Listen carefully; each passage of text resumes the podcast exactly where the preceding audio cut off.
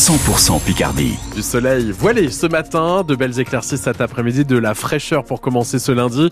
On fait le point complet sur votre météo après l'info. Florent Vautier, c'est aujourd'hui la journée mondiale de l'obésité. Une maladie qui touche particulièrement les Hauts-de-France. 22% de ses habitants sont obèses, c'est 5 points de plus que la moyenne nationale.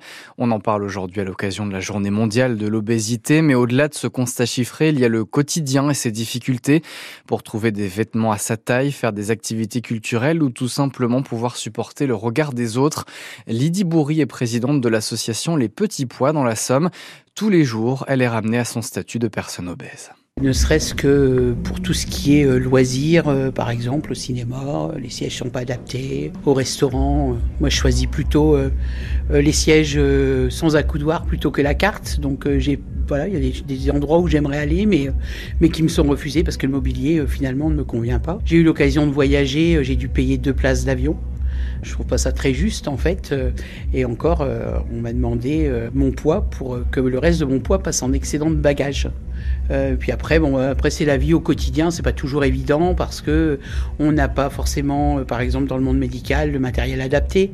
Euh, quand on doit aller faire un examen, que ce soit un scanner, une scintigraphie ou autre, et eh bien en fait, euh, si le matériel n'est pas adapté, on ne peut pas l'utiliser, on ne peut pas avoir les examens, on n'a pas le même suivi, les mêmes soins que tout le monde en fait. Lydie Bourri, présidente de l'association Les Petits Pois au micro de Pierre-Antoine Lefort, l'association possède plusieurs antennes dans la Somme pour accompagner notamment les personnes en situation d'obésité. C'est l'heure du bilan pour les agriculteurs après plus d'une semaine de salon. Il s'est achevé hier soir porte de Versailles à Paris, une 60e édition marquée par la mobilisation du monde agricole avec des manifestations à l'intérieur même du salon. Et ça pourrait continuer, les braises sont chaudes, dit le vice-président de la FNSEA, Lux Messard, agriculteur dans l'Oise. Interview à lire sur francebleu.fr. Dans la Somme, en revanche, la FDSEA annonce mettre en pause le mouvement, le temps de travailler avec la préfecture et les différentes institutions sur les annonces du gouvernement. Mais pour les éleveurs, ce salon de l'agriculture c'était aussi comme d'habitude l'occasion de présenter ses bêtes aux visiteurs. On tire le bilan avec une éleveuse de chevaux Henson dans le prochain journal à 8h. France Bleu Picard, 17h32, députés et sénateurs ensemble au même moment et au même endroit pour inscrire l'IVG dans la Constitution. Le Congrès se réunit cet après-midi dans le cadre prestigieux du château de Versailles. C'est la 20e fois depuis le début de la 5e République. La dernière, c'était en 2018 pour un discours d'Emmanuel Macron devant les parlementaires. Cette fois, c'est donc pour modifier la Constitution et inscrire la liberté garantie à la femme d'avoir recours à une IVG, une première en Europe et même dans le monde. Mais ça n'est pas si historique que cela, tempère Laurent Saumon. Le sénateur LR de la Somme a voté pour le texte vendredi soir, un vote qu'il va confirmer cet après-midi, mais il émet quelques réserves. J'ai voté les amendements qui avaient été proposés par la majorité sénatoriale euh, LR et qui n'ont pas été euh, retenu et j'ai voté pour autant pour ce, cette inscription dans la Constitution. Pour ma part, euh, je ne changerai pas mon vote, même si je considère que ce n'est pas historique comme on le dit. C'est c'est peut-être le premier pays qui a inscrit dans sa Constitution euh, le droit à mettre fin euh, à, à, une grossesse. Pour autant, je ne pense pas que ce soit historique. c'est pas tellement l'inscription dans la Constitution du droit à l'interruption volontaire de grossesse, c'est surtout de donner les moyens aux femmes qui le souhaitent d'avoir accès à cette à cette liberté, euh, ce qui n'est pas le cas aujourd'hui puisque euh, on sait qu'il n'y a pas suffisamment de, centres euh, qui le permettent euh, et donc il faudrait plus se concentrer sur les moyens qui sont apportés au, au centre d'interruption pour que les femmes puissent y accéder dès lors qu'elles en manifestent le souhait.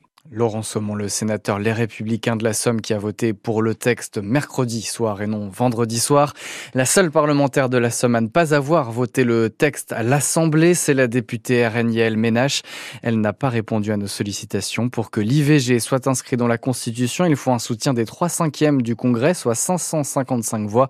Le début de la séance est prévu à 15h30. Les associations saluent cette inscription de la liberté, la liberté d'avorter dans la Constitution, mais encore faut-il en faciliter l'accès, dit par exemple le planning familial.